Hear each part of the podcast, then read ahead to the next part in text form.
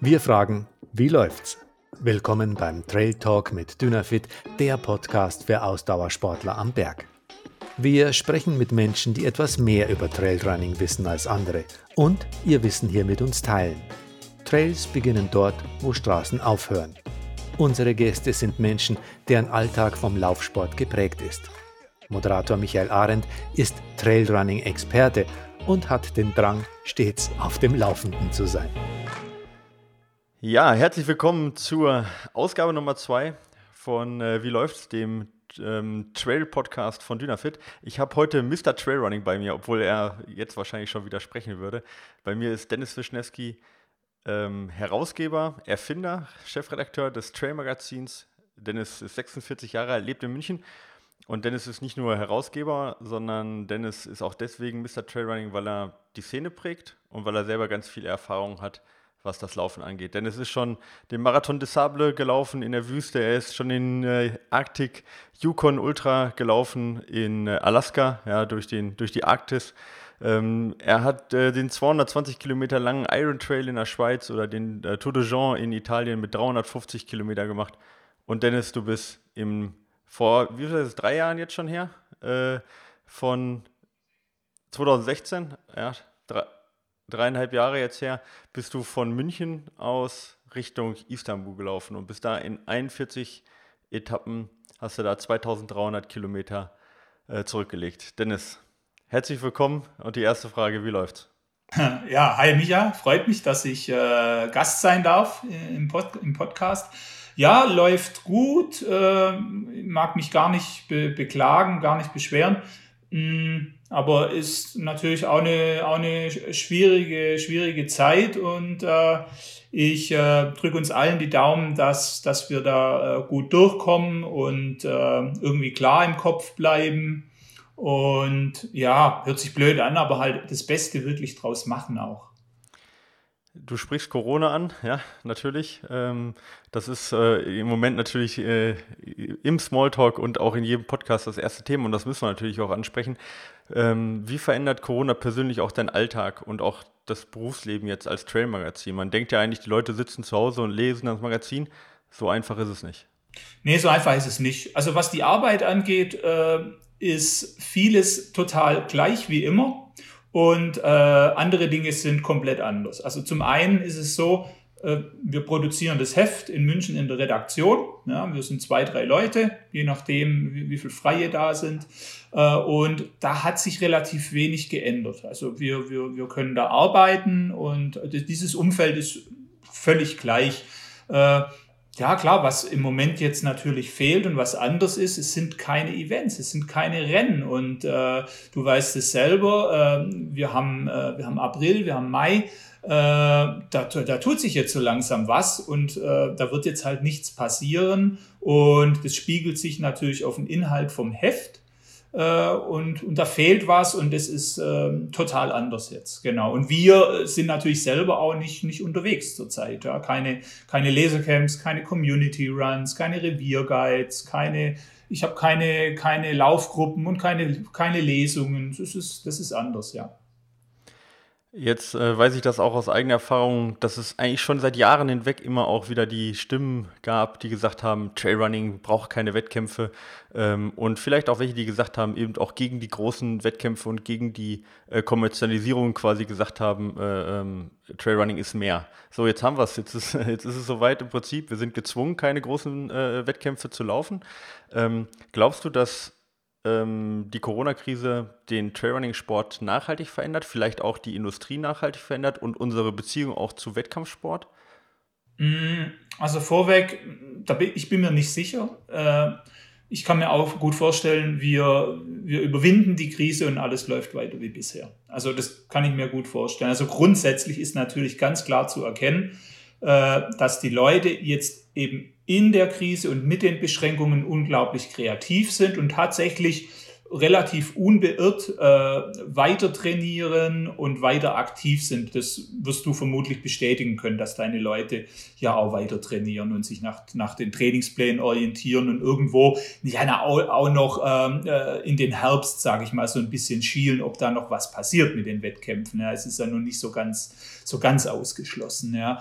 Aber, äh, aber grundsätzlich äh, muss ich sagen, Events, ja, ja, die sind ein Teil von dem Sport, ja, ein unglaublich großer Teil von dem Sport und äh, äh, es ist schade so ein Jahr ohne. Klar, also wie gesagt, die Leute, die, die gestalten ihren Sport jetzt anders, eben ohne Events und es ist äh, erstaunlich, wie gut es geht und dass man sich auch andere Ziele setzen kann. Aber, aber grundsätzlich ist es, äh, ist es total schade. Und was manche Leute äh, auf Facebook schreiben, äh, als Kommentar zu Postings, wo quasi Events jetzt abgesagt werden vom Veranstalter, finde ich bedenklich. Also wenn Leute natürlich jetzt irgendwie schreiben, ja, ja, das ist ganz gut, dass jetzt mal keine Wettkämpfe mehr stattfinden und ein paar, und ein paar Veranstaltungen eingehen, das wäre eine Bereinigung des Marktes. Äh, also das finde ich schon, das finde ich schon äh, bedenklich. Ja. Also in dem Zusammenhang muss ich einfach sagen, äh, auch, die, auch die großen Events, das sind allesamt, die Rennen, die ich kenne, sind toll gemacht, die Mai, also wirklich fast alle mit viel Engagement, auch die großen. Und da kann man nicht sagen, äh, da gibt es Veranstaltungen, die haben es verdient, dass, dass die eingehen durch, die, durch, die, äh, durch diese Wirtschaftskrise. Also das ist ein völliger Schmarrn. Also jeder Event, den es im Rennkalender gibt, ist es wert, äh, dass er stattfindet. Und es ist auch schade, wenn da welche nicht durchkommen, muss ich ganz ehrlich sagen. Verdient, unverdient ist eine Sache. Ähm, wie hoch schätzt du die Wahrscheinlichkeit ein, dass ähm, Veranstalter vom Markt verschwinden, dass Veranstaltungen, auch erfolgreiche Veranstaltungen, vielleicht nächstes Jahr nicht mehr stattfinden? Ähm, also ich sage mal so, äh, ich glaube nicht, dass, also dass nächstes Jahr äh, die Nachfrage von den Leuten, also von den Teilnehmern, die wird so groß sein wie nie. Also es wird nächstes Jahr wird es kein Event geben, also wenn wieder alles läuft, vorausgesetzt, da wird es kein Event geben, der Probleme hat, äh, Teilnehmer quasi zu akquirieren. Aber viele Veranstaltungen werden halt ein Problem haben, Sponsoren zu finden, ja, und die, und die braucht zumindest, um ein Event auf einem gewissen Level und mit einem gewissen Niveau einfach durchzuführen. Und da kann ich mir halt vorstellen, dass es nächstes Jahr eng wird. Und der ein oder andere Veranstalter, der wird sich dann trotz, trotz der großen Teilnehmerzahlen äh, natürlich überlegen müssen, äh, ob es ohne Sponsorengeld und Unterstützung von einem, von einem Titelsponsor hin oder ja, einem Sponsor halt hinbekommt. Wir blicken mal zurück, wir gehen mal zurück ins Jahr 2007. Da war nämlich Trailrunning noch ganz anders. Da waren Sponsoren, haben da noch nicht so eine große Rolle gespielt, als du angefangen hast mit dem Laufsport und auch mit Trailrunning. Da warst du 34 Jahre alt und ähm, Trailrunning hat noch in mehr als den Kinderschuhen gesteckt. War noch die unschuldige Sportart. Ähm, wenn du dahin zurückblickst, ähm, damals, lieber auf den ersten Blick oder langsam warm geworden und hast du da ein bisschen feuchte Augen und sagst, ah, das waren die guten alten Zeiten? Oder sagst du, nee, ähm, das war schon alles auch damals genau richtig, so wie es war? Äh, genau, also das ist spannende Frage, weil äh, es ja schon ein paar Jahre her ist. Äh, nee, ich kriege keine feuchten Augen und sage die gute alte Zeit, weil es tatsächlich für mich damals äh, ein, ein Sport war, der zu mir total gut gepasst hat, damals in meiner Lebenssituation. Ja, es war super, aber der Sport, der hatte, mh, hm, was das Soziale angeht und äh, Community und andere Leute, ja, äh, hatte der gar keine Qualität damals. Das muss man ehrlich sagen. Ich musste mir da wirklich die Leute suchen, mit denen ich da mal laufen gehen hätte können. Das war total schwierig. Äh, und so wie der Sport jetzt ist, so mag ich den viel mehr. Das muss ich ehrlich sagen. Es gibt mehr, mehr attraktive Wettkämpfe. Es gibt, also wie gesagt, es gibt eine Community. Ich kann mich mit Leuten treffen, äh, kann mit, mit guten Leuten, die ich wirklich sehr mag, den Sport und diese Leidenschaft teilen. Und all das war damals eben nicht möglich. Es war damals so ein Einzelkämpfersport für mich.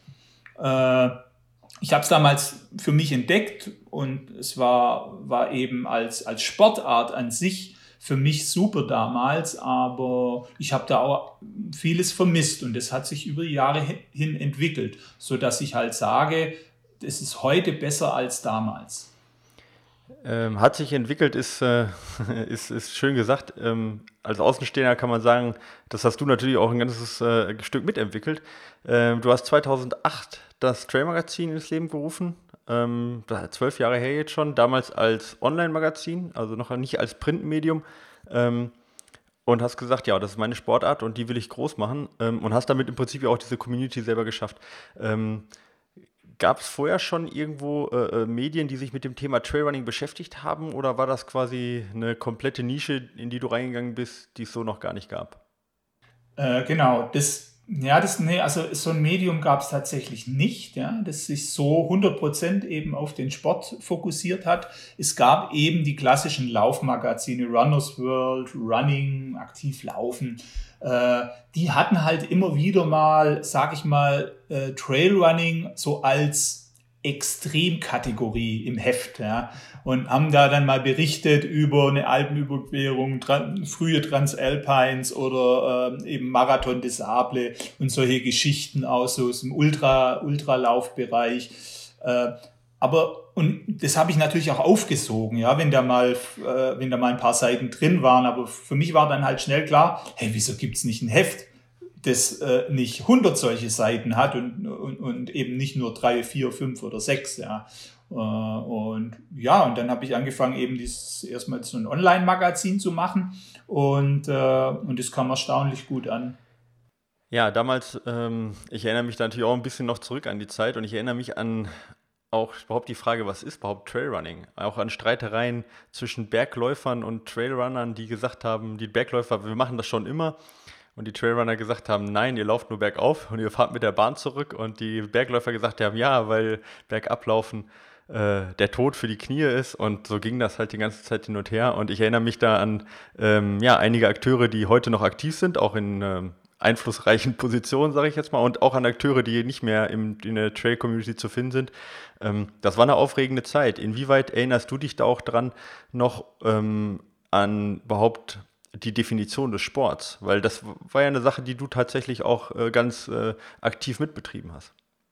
Gut, also ich muss ganz ehrlich sagen, ich, hab mit, mit ich hatte mit Berglauf ja nie große Berührungspunkte. Ich habe eben ähm, in den ersten Jahren hatte ich mich da ab und zu mal angemeldet beim Berglauf hier in, in, in den bayerischen Voralpen, aber ich, ich, war da, ich war da nicht sehr erfolgreich und das war auch nicht das, was ich eigentlich machen wollte, aber habe mich da halt dann mal angemeldet und ich habe das, ja, ich habe das so ein bisschen dann auch verfolgt. Äh, ich sag mal, es gab damals natürlich unglaublich starke deutsche Bergläufer, ja, und ein starkes, ein starkes Berglauf, Berglaufteam bei, bei Salomon war das damals. Und ja, und dann kam quasi so aus der, aus der, aus der, aus der linken oder rechten Ecke geschossen, kam dann halt irgendwie so dieses Trailrunning, äh,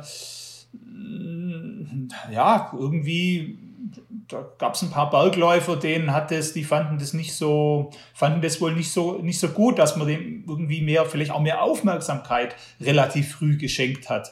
Ähm, auch, auch, Aufmerksamkeit vielleicht von größeren Medien, die der, die der Berglauf halt irgendwie nie bekommen hat, ja, obwohl die Leistungen sicherlich sehr gut waren. Es gab dann auch, es gab dann natürlich auch Bergläufer, die, äh, deutsche Bergläufer, die an den frühen Trailrunning-Events teilgenommen haben und da auch, muss man ehrlich sagen, trotz schlechter Bergablaufqualitäten äh, alles in Grund und Boden gelaufen haben, weil die einfach auch einfach stärker waren. Klar, das ist, äh, ist kein Thema. Und der Trailrunning-Sport, also sagen wir, die Trailrunner, die es damals gab, das waren auch nicht diese Athleten wie die, wie die Bergläufer, die vorne mitgelaufen sind bei den Bergläufen.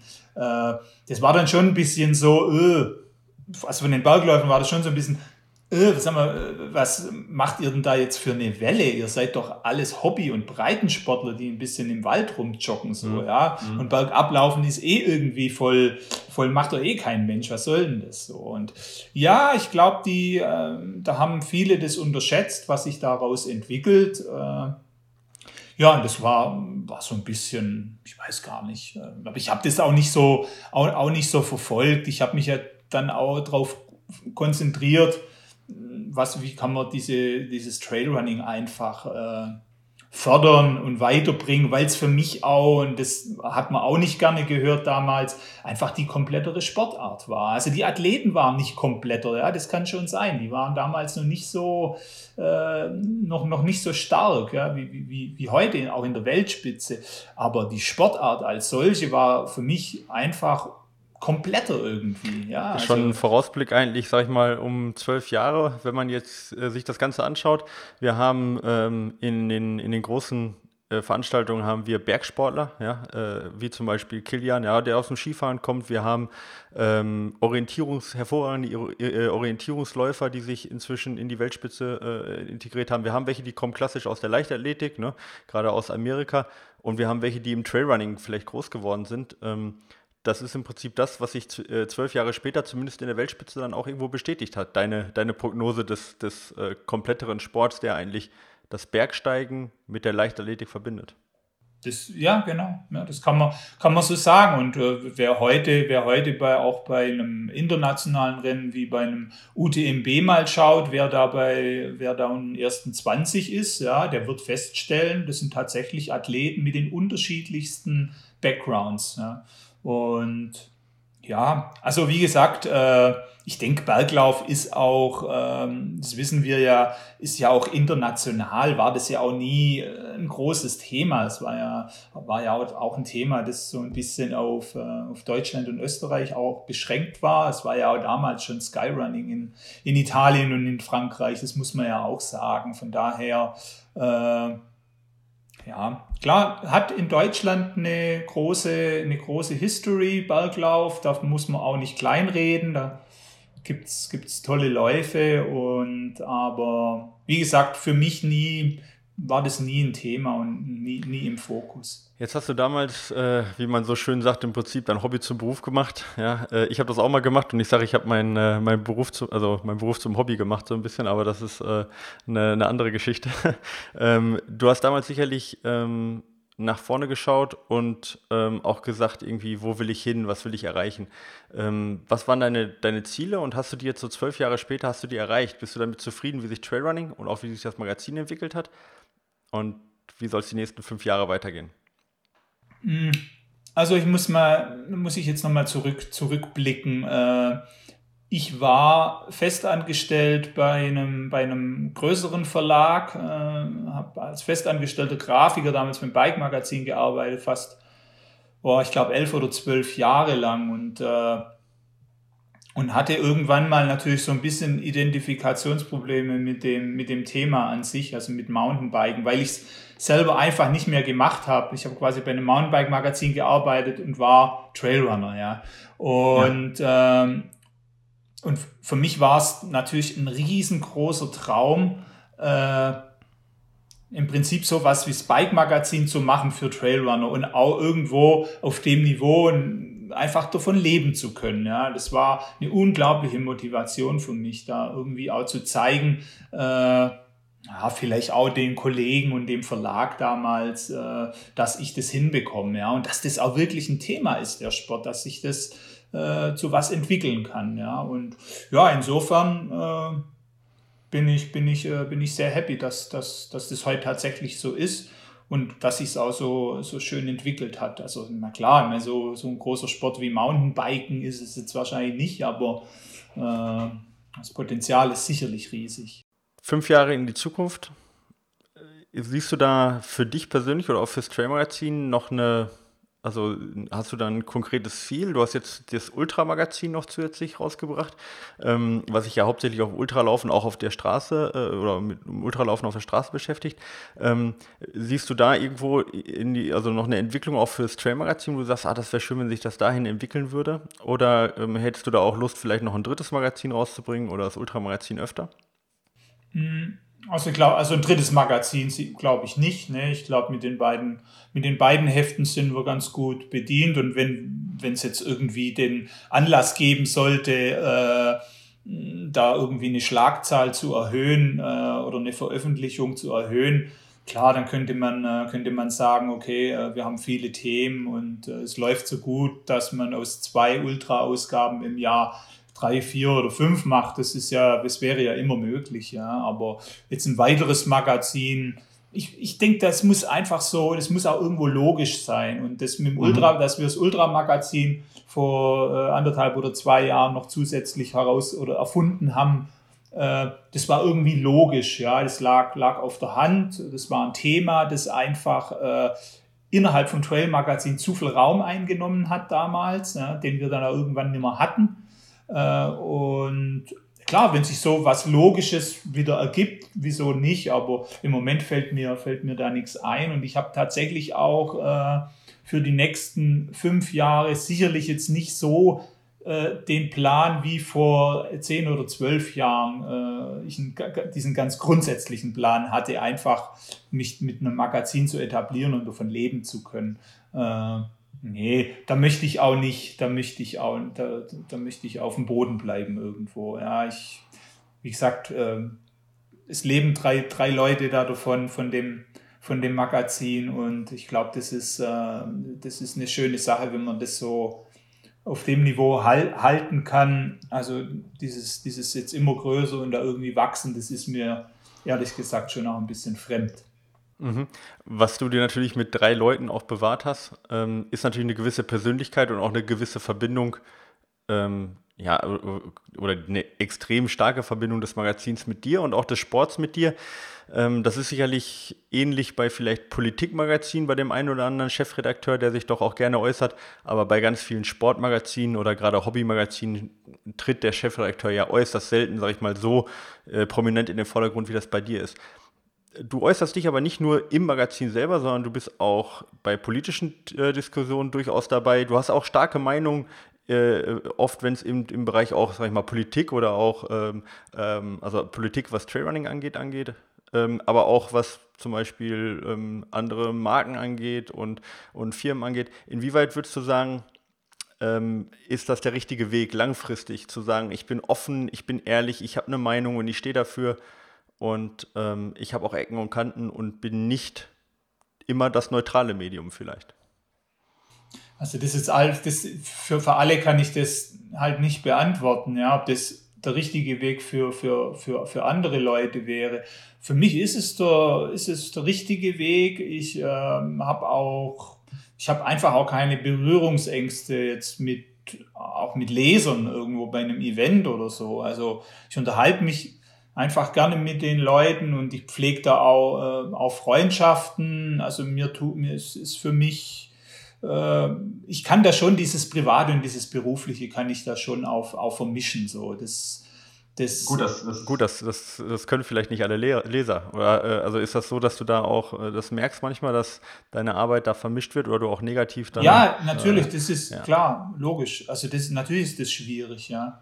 Das ist kein Thema. Aber letzten Endes, ich, also ich kann es und ja, manchmal denke ich mir auch, ja, Mai, jetzt lasst mir meine Ruhe und äh, ähm, jetzt ist Wochenende und äh, ab Montag wieder. So, klar. Aber letzten Endes unterm Strich, ich finde, man muss da immer irgendwie so einen Strich ziehen und dann alles zusammenzählen, weißt und, und dann ist es eigentlich auch mit dem Rückblick auf die letzten Jahre einfach richtig so offen und ehrlich zu sein und mit den Leuten auch irgendwie auch offen reden und nicht um einen heißen Brei herumreden, wenn die einen was fragen und dann nicht immer super, äh, super alles abwägen, was könnte, was, was wäre, sondern nee, so ist es und, und das denen auch dann so sagen. Und klar, das ist ja nicht immer, für alle ist das nicht immer populär.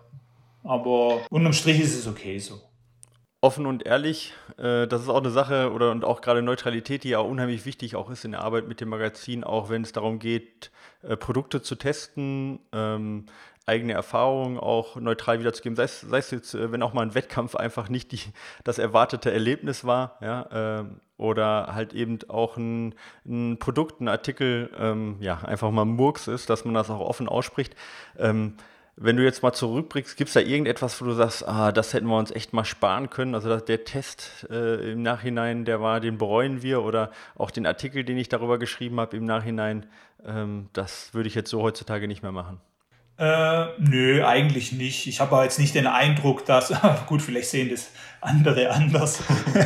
äh, ich habe nicht den Eindruck, dass wir jetzt äh, irgendwie ganz, ganz schlimm verbrannte Erde irgendwo hinterlassen hätten die letzten Jahre. Also, mh hm wir waren da, also ich beanspruche das schon für mich zu sagen, dass wir als Magazin wirklich authentische Tests machen ja, und auch ehrlich sind und äh, ja, glaube, also denke ich schon. Ich meine, auch das kann man, glaube ich, ehrlich sagen. Ich meine, weißt du, wenn du ein Produkt kriegst, das jetzt wirklich total scheiße ist, ja, ich meine, dann musst du es doch als Magazin, wenn du eh viele Produkte drin hast, ja, dann musst du es doch tatsächlich auch überlegen, warum soll ich es denn ins Heft ran? Weil viele immer sagen, ja, alle Produkte im Heft sind eigentlich irgendwie gut getestet. Es sind ja ganz wenige, die schlecht getestet sind.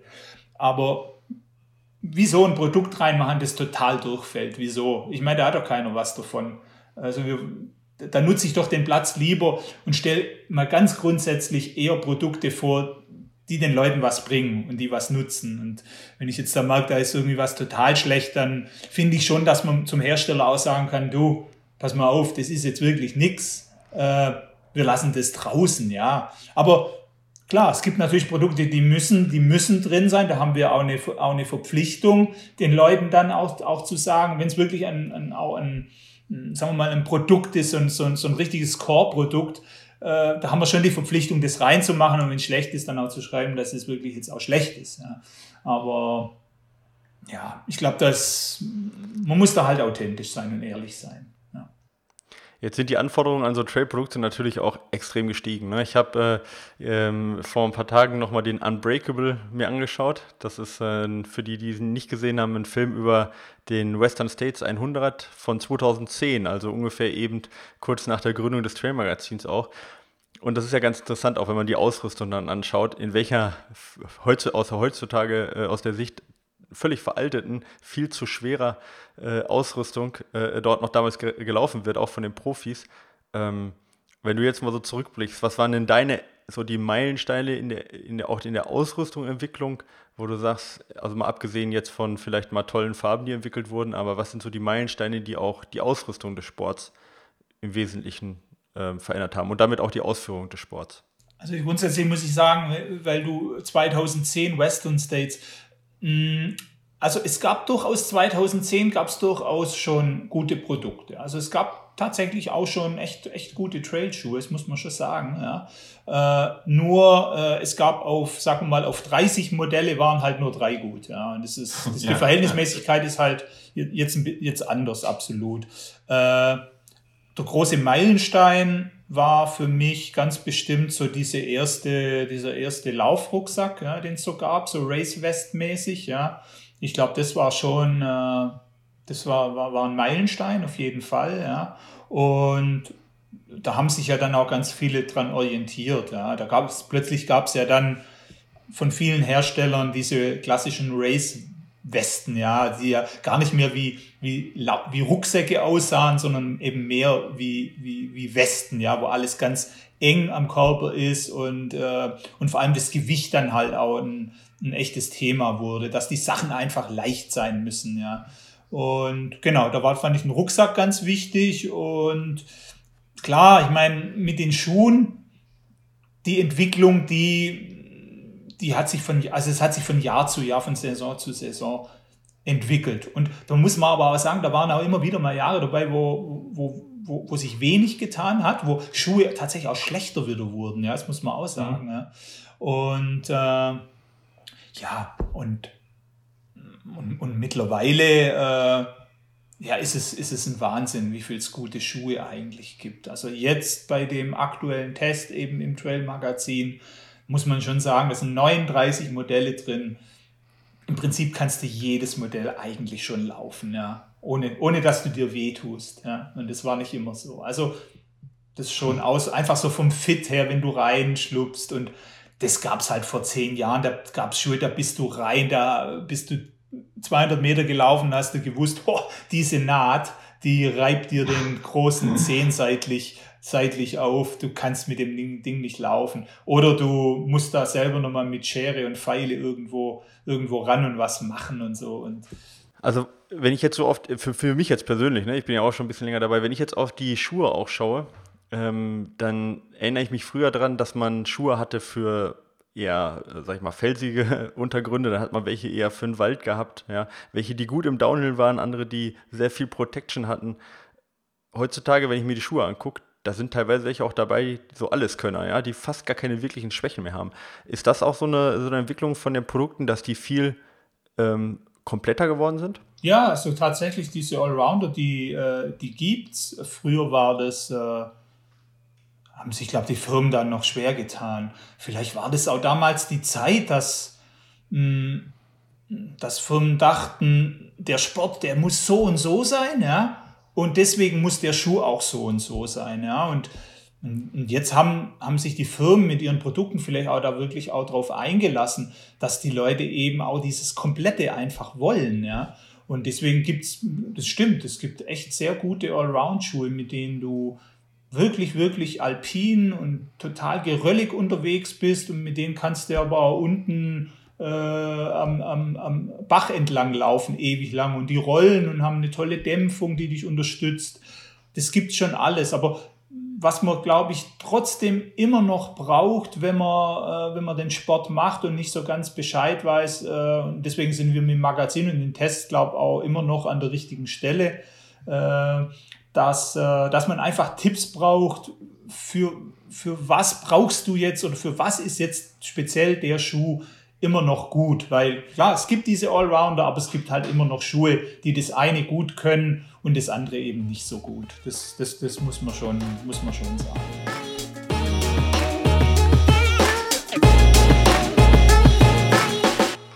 Wir haben heute den Herausgeber und Chefredakteur Dennis Wischnewski äh, bei uns zu Gast. Dennis erzählt uns über die Geschichte des Trailrunnings in Deutschland und über sein Magazin. Wir wollen jetzt äh, ein bisschen Gas geben, Dennis. Äh, wir haben nämlich äh, unsere ja, Rubrik Die schnelle Runde. Äh, das heißt, ich stelle dir kurze, prägnante Fragen und ich bitte dich schnell und kurz und prägnant darauf zu antworten. Bist du bereit? Bin bereit. Dennis, was bedeutet Trailrunning für dich? Äh, durchatmen, loslaufen, äh, viel abwerfen und äh, mich komplett irgendwie äh, ja, austoben. Ja. ja so. Nach zig Wettkämpfen, die du gemacht hast, nach Erlebnissen, äh, da sprechen wir vielleicht gleich nochmal drüber, äh, mit dem Lauf bis in die Türkei. Insgesamt, was ist dein wichtigster Trailrunning-Moment gewesen bisher? Ja, das kann ich, nee, unmöglich zu, völlig unmöglich zu sagen, aber ich glaube, das ist immer irgendwie dieser Moment, wenn du läufst und du kommst vielleicht tatsächlich mit einem Kumpel, mit dem, du, mit dem du zusammenläufst oder mit einer tollen Gruppe, die du, mit, mit Leuten, die du magst, du kommst oben an so einem Gipfel irgendwie an und sitzt da diese obligatorischen fünf oder zehn Minuten, trinkst was, tust dein T-Shirt äh, dein, dein, dein Base Layer wechseln und sitzt da und, äh, und alle sitzen da und für einen Moment redet niemand mehr und guckt nur. Aber alle denken das Gleiche. So. Und du hast dieses Gefühl, ja. Das vielleicht, ja. ja. Aber das ist ja nicht ein Moment, das sind, das sind Gott sei Dank ja. Momente, die es ganz oft gibt in so einem Trailrunning-Leben. Wenn du nicht mehr laufen könntest, dann würdest du? Ähm, dann würde es tatsächlich so, dass ich eigentlich glaube, dass ich da damit klarkommen könnte weil ich äh, sehr viele andere Interessen habe. Ja. Äh, mich interessiert Musik, mich interessiert äh, äh Kunst. Äh, ich könnte mir vorstellen, dass ich wieder mehr zeichne. Äh, ja, und was, was, ich, was ich sehr gerne mache, klar, ich schreibe sehr gerne. Und da fehlt mir auch, gebe ich ehrlich zu, da fehlt mir oft die Zeit. Ich würde ich habe viele Sachen im Kopf, die ich gern schreiben würde. Es hat nicht nur mit, mit, mit, mit Laufen jetzt zu tun und mit Trailrunning. Und ich könnte, ich könnte die Zeit eigentlich anderweitig gut brauchen, die ich verlaufe, sage ich mal, so schön es ist. Ja, ja. Äh, ja. genau. Äh, ja, die, äh, die Bürde eines laufenden Selbstständigen. Die wichtigste Ausrüstung ab Kilometer 50. Ab Kilometer 50, die wichtigste. Ja, also nach dem Warmlaufen für dich. Ja, ja, ja. Hm. Ja, vielleicht Musik dann, ja. Also irgendwo schon das Smartphone und äh, die Musikbibliothek. Äh, ja. Jetzt bin ich gemein und nach Kilometer 80? Hm, keine Veränderung. da wird es dann auch nicht mehr schlimmer, ist das so? Ja. ja. Weil also es kommt, kommt so ein bisschen auf den Trainingszustand an, das, aber das weißt du ja selber. Wenn der echt also fit, also wenn, der, wenn, man, wenn, man, ja, wenn man echt fit ist so und viel gemacht hat, äh, auch, auch was Umfang angeht und so, dann, äh, dann kann sich Kilometer 50 und 80 äh, fühlt sich vielleicht recht ähnlich an. Wenn du, wenn du äh, schlecht trainiert hast, dann äh, bist du ja froh, dass du bis 50 kommst, dann ist 80 die Todqual. okay. Also sehr, sehr relativ auch nicht nur von der Person her, sondern auch vom Trainingszustand. Ja, ja das kann ich nachvollziehen. Ähm, aber was, was sich wahrscheinlich nicht ändert zwischen Kilometer 50 und 80 ist die Leibspeise. Welche ist das denn bei Kilometer 50 bei dir? Ah, ich glaube, bei bei 50 geht es schon in Richtung eben, ich kann nichts mehr Süßes äh, äh, essen oder sehen oder riechen. Äh, irgendwie so, so Käse, so Bergkäse oder sowas, das ist schon super dann, ja, genau. Und ab Kilometer 80 wird es dann richtig pervers? Nö, bleibt. Also ich glaube, es bleibt dann, bleibt, dann auch, bleibt dann einfach bei diesen deftigeren, salzigen Sachen so, ja, genau. Ja. Deine, deine Frau findet Trailrunning? Gut, gut, findet sie gut. Äh, sie ist äh, selber, also sie läuft jetzt auch so ein wenig, ja, oder mehr als früher und hat da auch Spaß dran. Äh, was sie früh erkannt hat und was sie total fasziniert hat, wie, in was für einem Zustand ich quasi gehe und wie ich wiederkomme. Ja. das sagt sie jetzt also auch nach, nach, nach einigen Jahren jetzt stellt sie das eben immer wieder wirklich erstaunt fest, äh, wie ich zurückkomme vom Laufen. Also auch wenn es ein auch wenn es jetzt ein harter Lauf war oder in einem Rennen oder so, aber einfach, ich sage einfach, das sind andere Augen, ja, das ist ein anderer Mensch, der da einfach zurückkommt, so. Äh, und insofern findet sie es ganz toll und, äh, und sie stellt es halt auch fest, und das sagt sie ja immer wieder zu mir, äh, dass sie tatsächlich also zumindest in 99 Prozent der Fällen, ähm, die Leute einfach toll findet. Also stellt sie einfach fest, dass es einfach echt gute Leute sind, die da so in dieser Community irgendwie mitmachen, ja.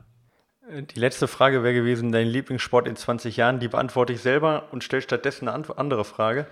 Äh, und zwar, wenn, ich, wenn du so die Antwort gibst, ähm, macht Trailrunning Leute besser, zu besseren Läufern? Oder zu besseren Leuten, zu besseren Menschen. So. Nein, nein, gar nicht. Null. Mm, der Sport lockt. Der Sport lockt gute Leute an, sag ich mal. Das glaube ich. Ja, weil auch das hört sich jetzt blöd an, aber ich glaube, äh, Trailrunning oder Ausdauersport ist ja ist ja, na, nee, schon speziell Trailrunning ist ja schon in Kombination mit Ausdauersport und Natur äh, und, und diesen Wettkämpfen ist ein Sport, der ja schon, man muss ja schon so ein bisschen so sich dafür auch Entbehrungen bringen und dafür trainieren und sich ein bisschen aufopfern. Und das zieht, glaube ich, schon spezielle Leute an, die auch vielleicht so eine gewisse Demut einfach auch da mitbringen. Ja, aber besser, nee, das glaube ich nicht, gar nicht. Nee. Also Jetzt steht äh, Dynafit ja ohne Frage auch äh, für die Verbindung zwischen Bergsport und Wettkampfsport. Ähm, und deswegen will ich auch noch ein bisschen in die Richtung Wettkämpfe reingehen, weil es für dich natürlich auch ein und auch Herausforderungen, ja, weil es für dich natürlich auch ein Riesenteil, hast du ja am Anfang auch gesagt, des Trailrunnings ist. Und du hast da ja schon einiges erlebt. Könntest du dir vorstellen, auch ohne persönlich ohne Wettkämpfe in Zukunft äh, zu leben, oder sagst du, nee, solange ich kann, gehören Wettkämpfe für mich privat auch dazu? Mhm. Also solange ich kann, gehören Wettkämpfe dazu, ja. Doch, schon. Also mhm. wenn es jetzt keine gäbe, würde ich jetzt nicht aufhören zu laufen. Also kein Thema, gäbe es keinen Grund dafür.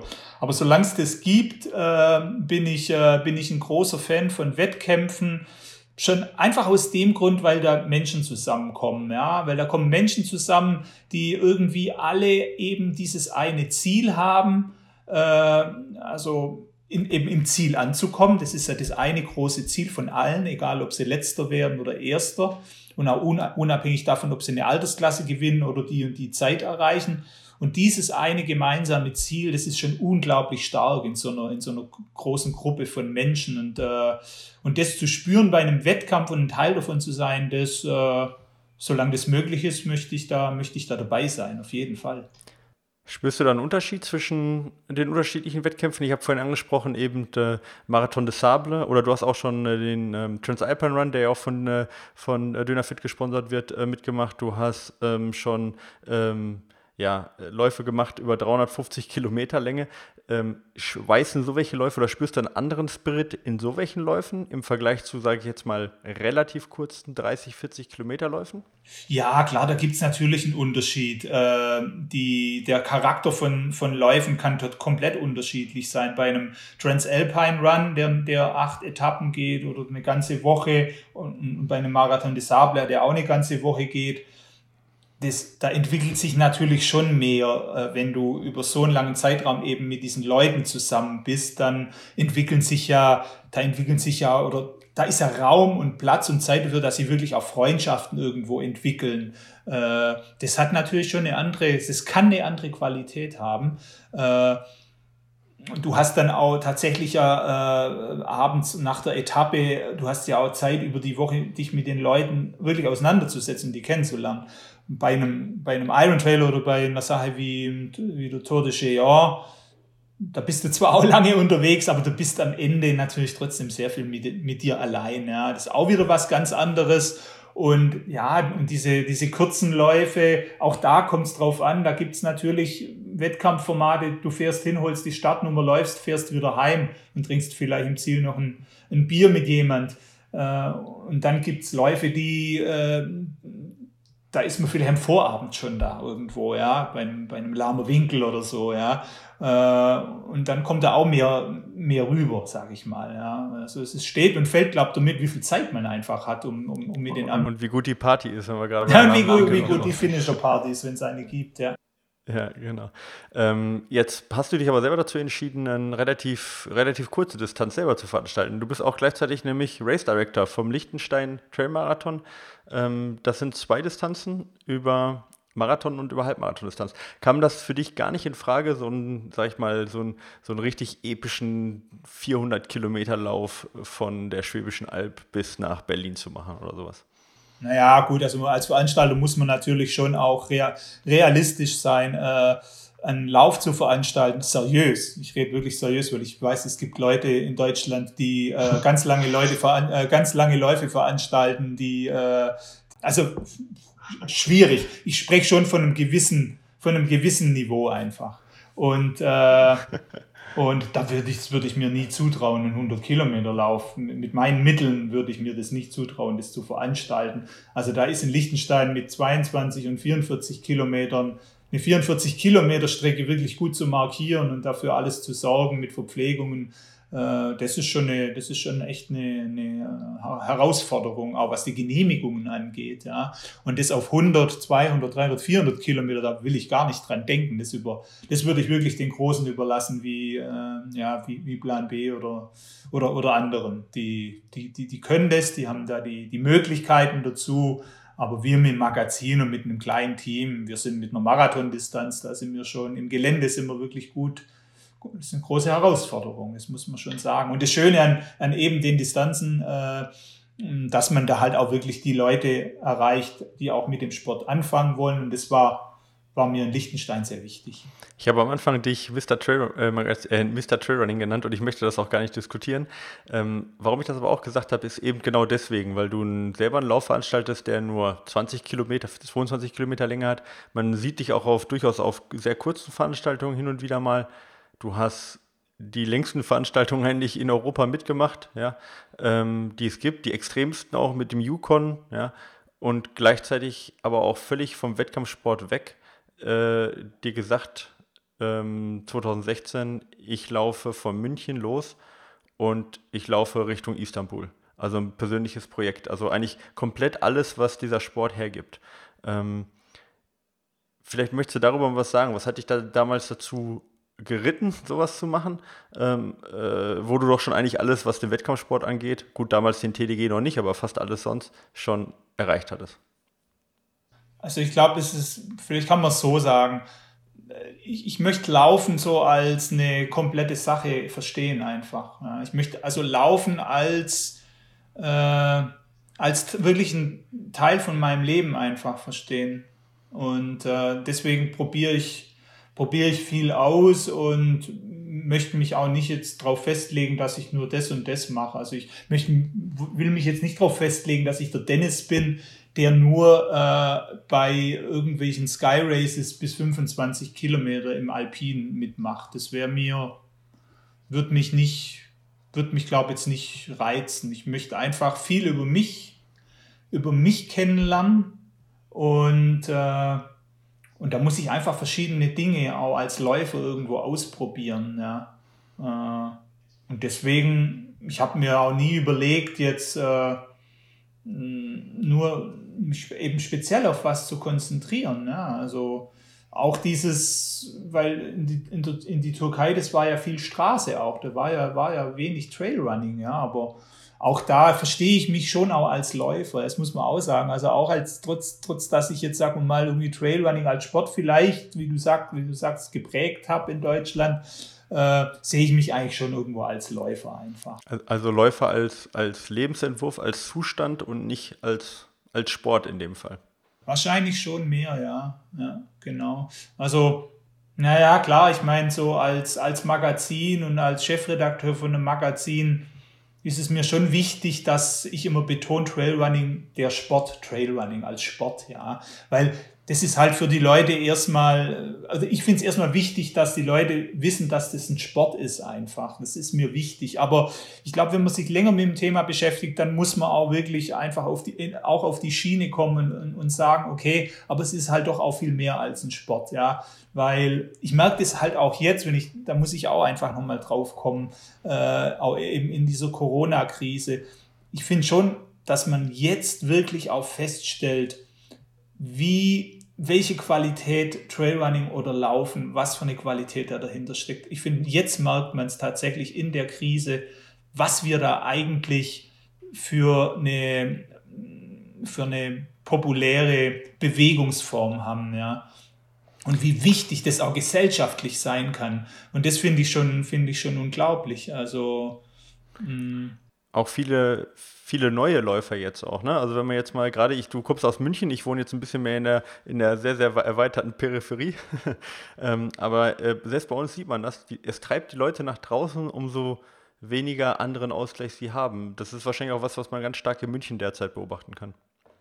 Wahnsinn, klar, brutal. Also macht sich Gott sei Dank auch jetzt bemerkbar mit, mit dem Magazin und so den Abo-Abschlüssen da hat sich jetzt, hat sich tatsächlich jetzt in den letzten drei Wochen hat sich da viel getan. Ne? Wir verkaufen tatsächlich mehr Magazine. Das ist, äh, muss man schon, muss man ehrlich sagen, ja. Und nee, ist auch viel Feedback. Also Laufen ist, äh, ist notgedrungen in irgendwo, aber ja, ich glaube, dass, dass äh, die Qualität von dem Sport wirklich auch irgendwo so ein äh, gesamtgesellschaftlich, dass es eben so in die, wirklich auch in die Richtung geht. Ja. Das war mir tatsächlich nicht so bewusst. Das macht sich dann in so Zeiten, sieht man das und da mache ich mir schon auch meine Gedanken drüber, muss ich schon, gebe ich schon ehrlich zu. Ja, also. Also nicht als Luxus, sondern als äh, essentieller Be Bestandteil des Lebens und äh, der Gesellschaft auch ähm, inzwischen. Nicht nur Trailrunning, sondern generell auch der Outdoor-Sport ja, generell der Outdoor-Sport, aber klar, man sieht halt auch innerhalb von diesem Outdoor-Sport, dass dann halt Trailrunning irgendwo halt doch, das ist halt doch das ursprünglichste und simpelste, was man so machen kann. Und ja. auch mit den ganzen Beschränkungen, äh, ja klar, ich meine, du setzt dich halt jetzt nicht aufs, äh, aufs Mountainbike oder ziehst jetzt vielleicht auch nicht die, die, äh, die Inline-Skater an und fährst jetzt um dein, um dein, äh, um dein Hauseck oder um dein Block, ja, sondern du gehst halt laufen. Ja. Es ist so, ja, klar, ich meine, wenn die Situation nicht so, nicht so ernst wäre und auch irgendwo bedrückend, dann, äh, dann wäre es mir auch lieber, ja, ist ja klar. Aber es äh, ist trotzdem schön zu sehen, dass, äh, dass Leute äh, das wirklich so als, äh, als, als eine, eine Art Grundnahrungsmittel jetzt auch verstehen.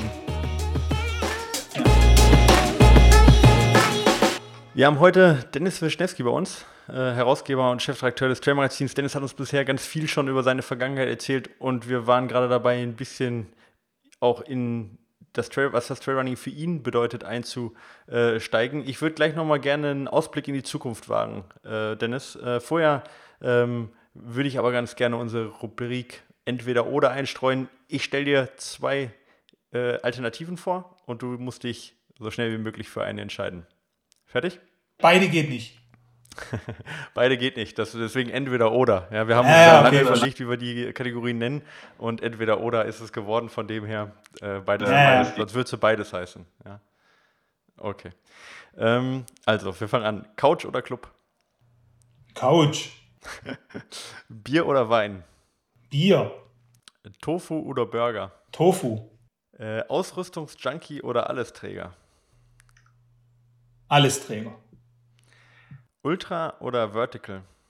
Ultra, Dann äh, Großglockner Ultra Trail oder Transalpine Run? Transalpine Run. Allein oder mit anderen? Allein. Das, das überrascht mich tatsächlich. Ja, ist, so auch, mich, äh, ist jetzt auch ein Widerspruch zu dem, was ich gesagt habe, aber ich könnte es jetzt erklären, aber das ist ja jetzt nicht gewünscht, oder? Äh, Das die letzte Frage war, ist das in Ordnung? Äh, nein, ich laufe brutal gern mit anderen Leuten, aber äh, wenn man es so äh, proze- prozentual jetzt sieht, laufe ich mehr alleine und äh, brauche grundsätzlich auch mehr Läufe alleine als mit Leuten. So. Ist das auch so ein bisschen so der Wunsch nach diesem Puristischen, was du die ganze Zeit angesprochen hast? Also dieses, äh, wenn alles zusammenbricht, Trailrunning ist immer noch das, was das Natürlichste ist. Und hat das damit auch ein bisschen was zu tun, dieses Alleine, dass man sagt, man braucht keinen anderen? Ja, vielleicht schon, ja. Klar, total. Ja.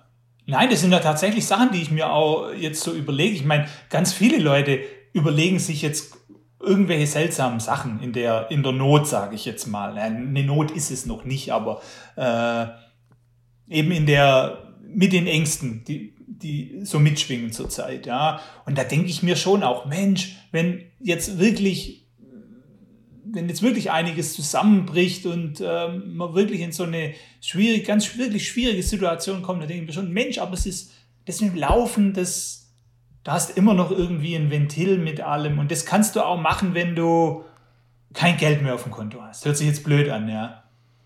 Und ja, Ja. das sind schon Sachen, die denkt man, obwohl man das eigentlich nicht denken will. Äh, Ich denke mir dann auch, ja, äh, Mai, Laufschuhe habe ich genug, ich brauche keine mehr. Und die, die ich habe, mit denen, ich muss mir die nächsten Jahre müsste ich mir jetzt nichts mehr holen oder kaufen, ja, oder müsste auch nichts mehr zum Testen bekommen.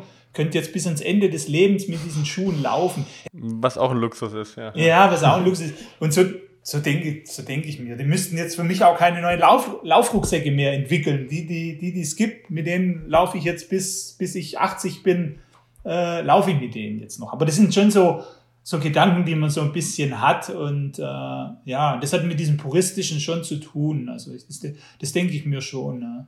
Ja.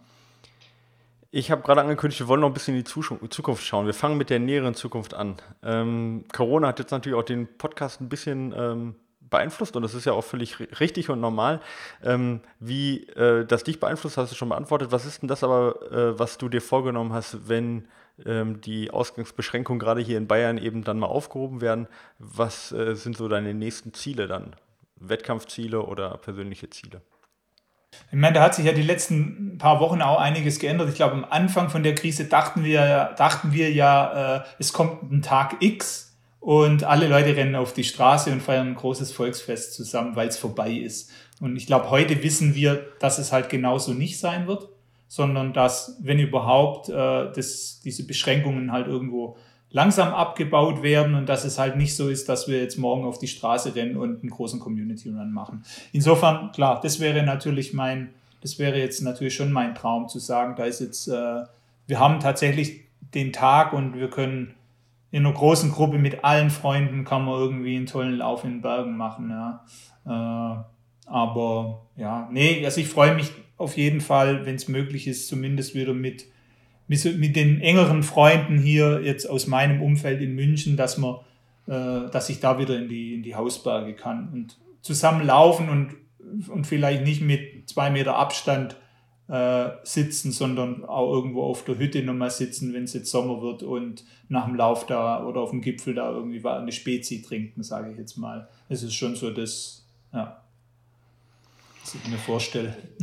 Ich würde kurz mal noch auf den Sport auch selber eingehen, wie der sich vielleicht durch Corona verändert, aber vielleicht auch über Corona natürlich auch hinaus. Und zwar fangen wir mal mit dem Breitensport an. Wir haben jetzt gerade schon gesagt, es fangen mehr, äh, man sieht mehr Läufer auf den Straßen. Ähm, was denkst du, wie wird sich Trailrunning in den nächsten Jahren auch als entwickeln als Breitensport? Wird es noch größer werden? Haben wir einen Peak erreicht? Wird es spezieller werden? Oder ähm, glaubst du, nee, wir sind eigentlich jetzt auf einem Weg oder auf einem Punkt, da hat sich etabliert und die Entwicklung ist eigentlich jetzt nur noch marginal? Nee, ich glaube tatsächlich, dass sich im Breitensport schon noch massiv entwickelt. Das glaube ich tatsächlich. Also ich glaube, dass dieses, äh, dieses äh, Laufen in Verbindung mit Natur und Berge, dass sich da die nächsten Jahre wirklich noch einiges tut. Vor allem eben äh, als Breitensport. Ja. Also, dass Leute, die eben bislang da flott auch gewandert sind und mal äh, flotte Spaziergänge in Bergen gemacht haben, dass da einfach äh, viele das für sich noch so entdecken, einfach so als, als, äh, als, als spannender Sport irgendwo ja auch. Ja. Äh, also in der Breite glaube ich schon, dass der Sport enorm noch wächst. Ja. Ich äh, kleine äh, äh, Beobachtung vielleicht von mir dazu. Was ich immer mehr beobachte, ist, dass die Leute bergab laufen. Also das ist immer ganz interessant. Viele wandern bergauf hier und dann früher ist nie jemand bergab gelaufen. Also es war erstens total schädlich und ist auch keiner auf die Idee gekommen.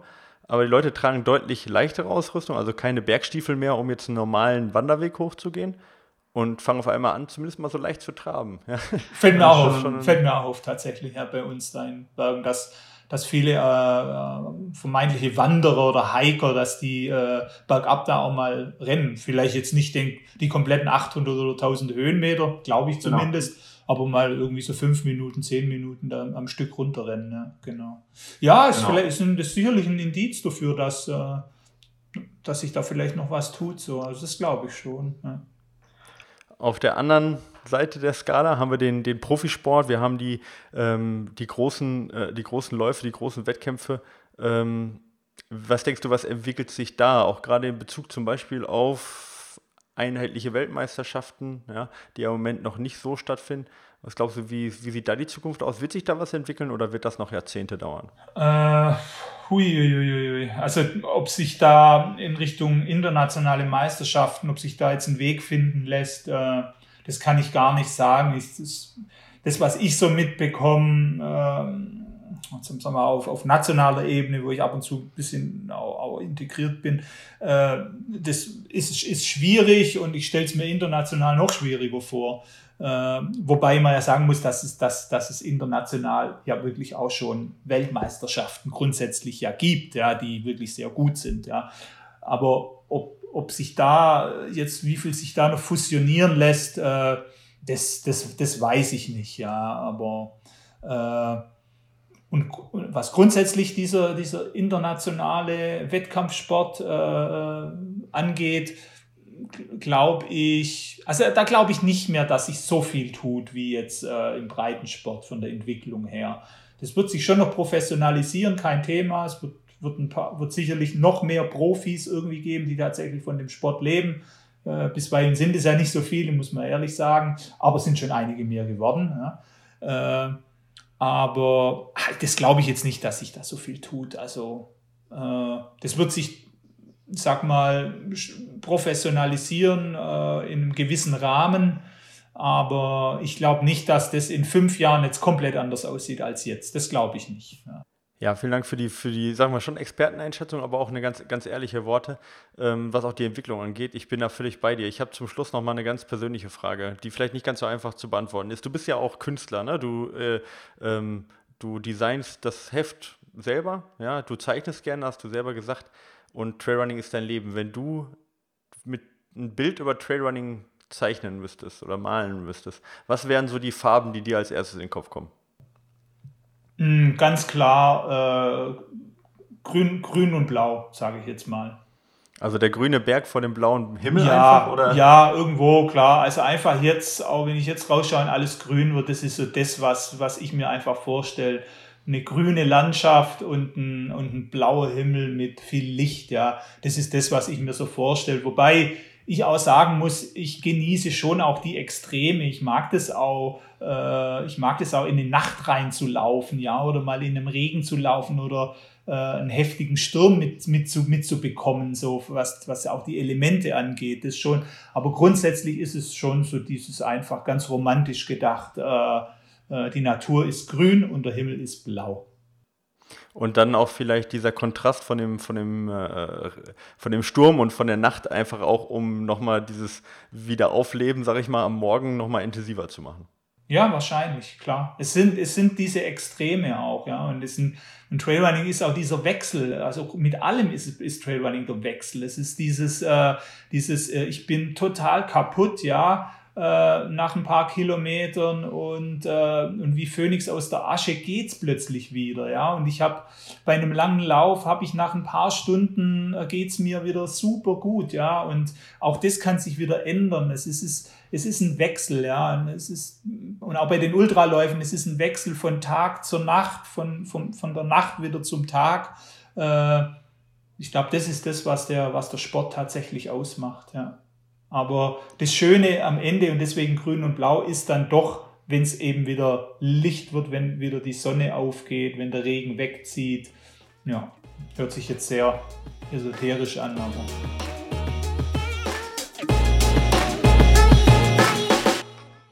Bei uns heute zu Gast bei Wie läuft es im Dynafit äh, Trailrunning Podcast war Dennis Wischnewski, ähm, ja, Chefredakteur, Herausgeber des Trailmagazins und ich glaube, er hat uns allen bewiesen, äh, in Deutschland zumindest auch Mr. Trailrunning. Dennis, vielen Dank, dass du uns die Stunde lang Rede und Antwort gestanden hast, einen Einblick in deine Vergangenheit, in deine Zukunft, aber auch in die des ganzen Sport gegeben hast. Vielen Dank, dass du da warst.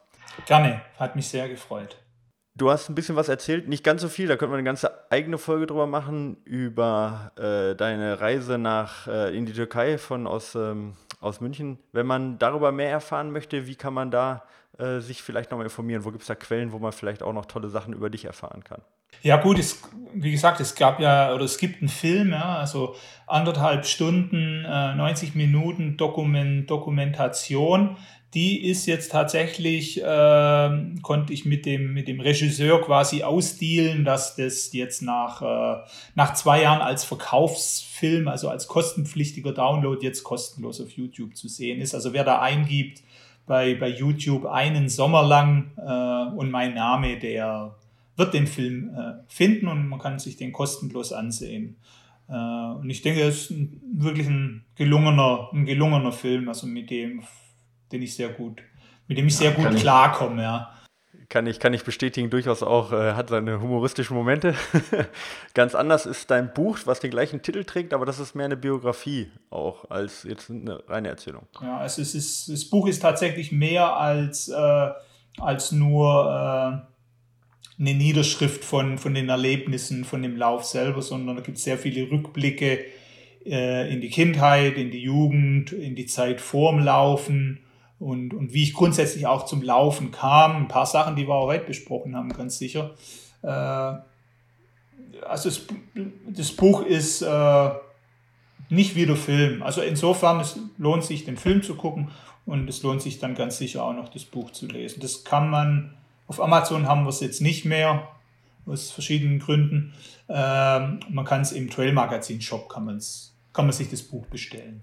Und dort kann man wahrscheinlich auch ein Abo abschließen oder sich die Magazin, die Einzelhefte holen. Ähm, und genau, und dann äh, mehr über dich erfahren und auch über deine Werke, die du verfasst.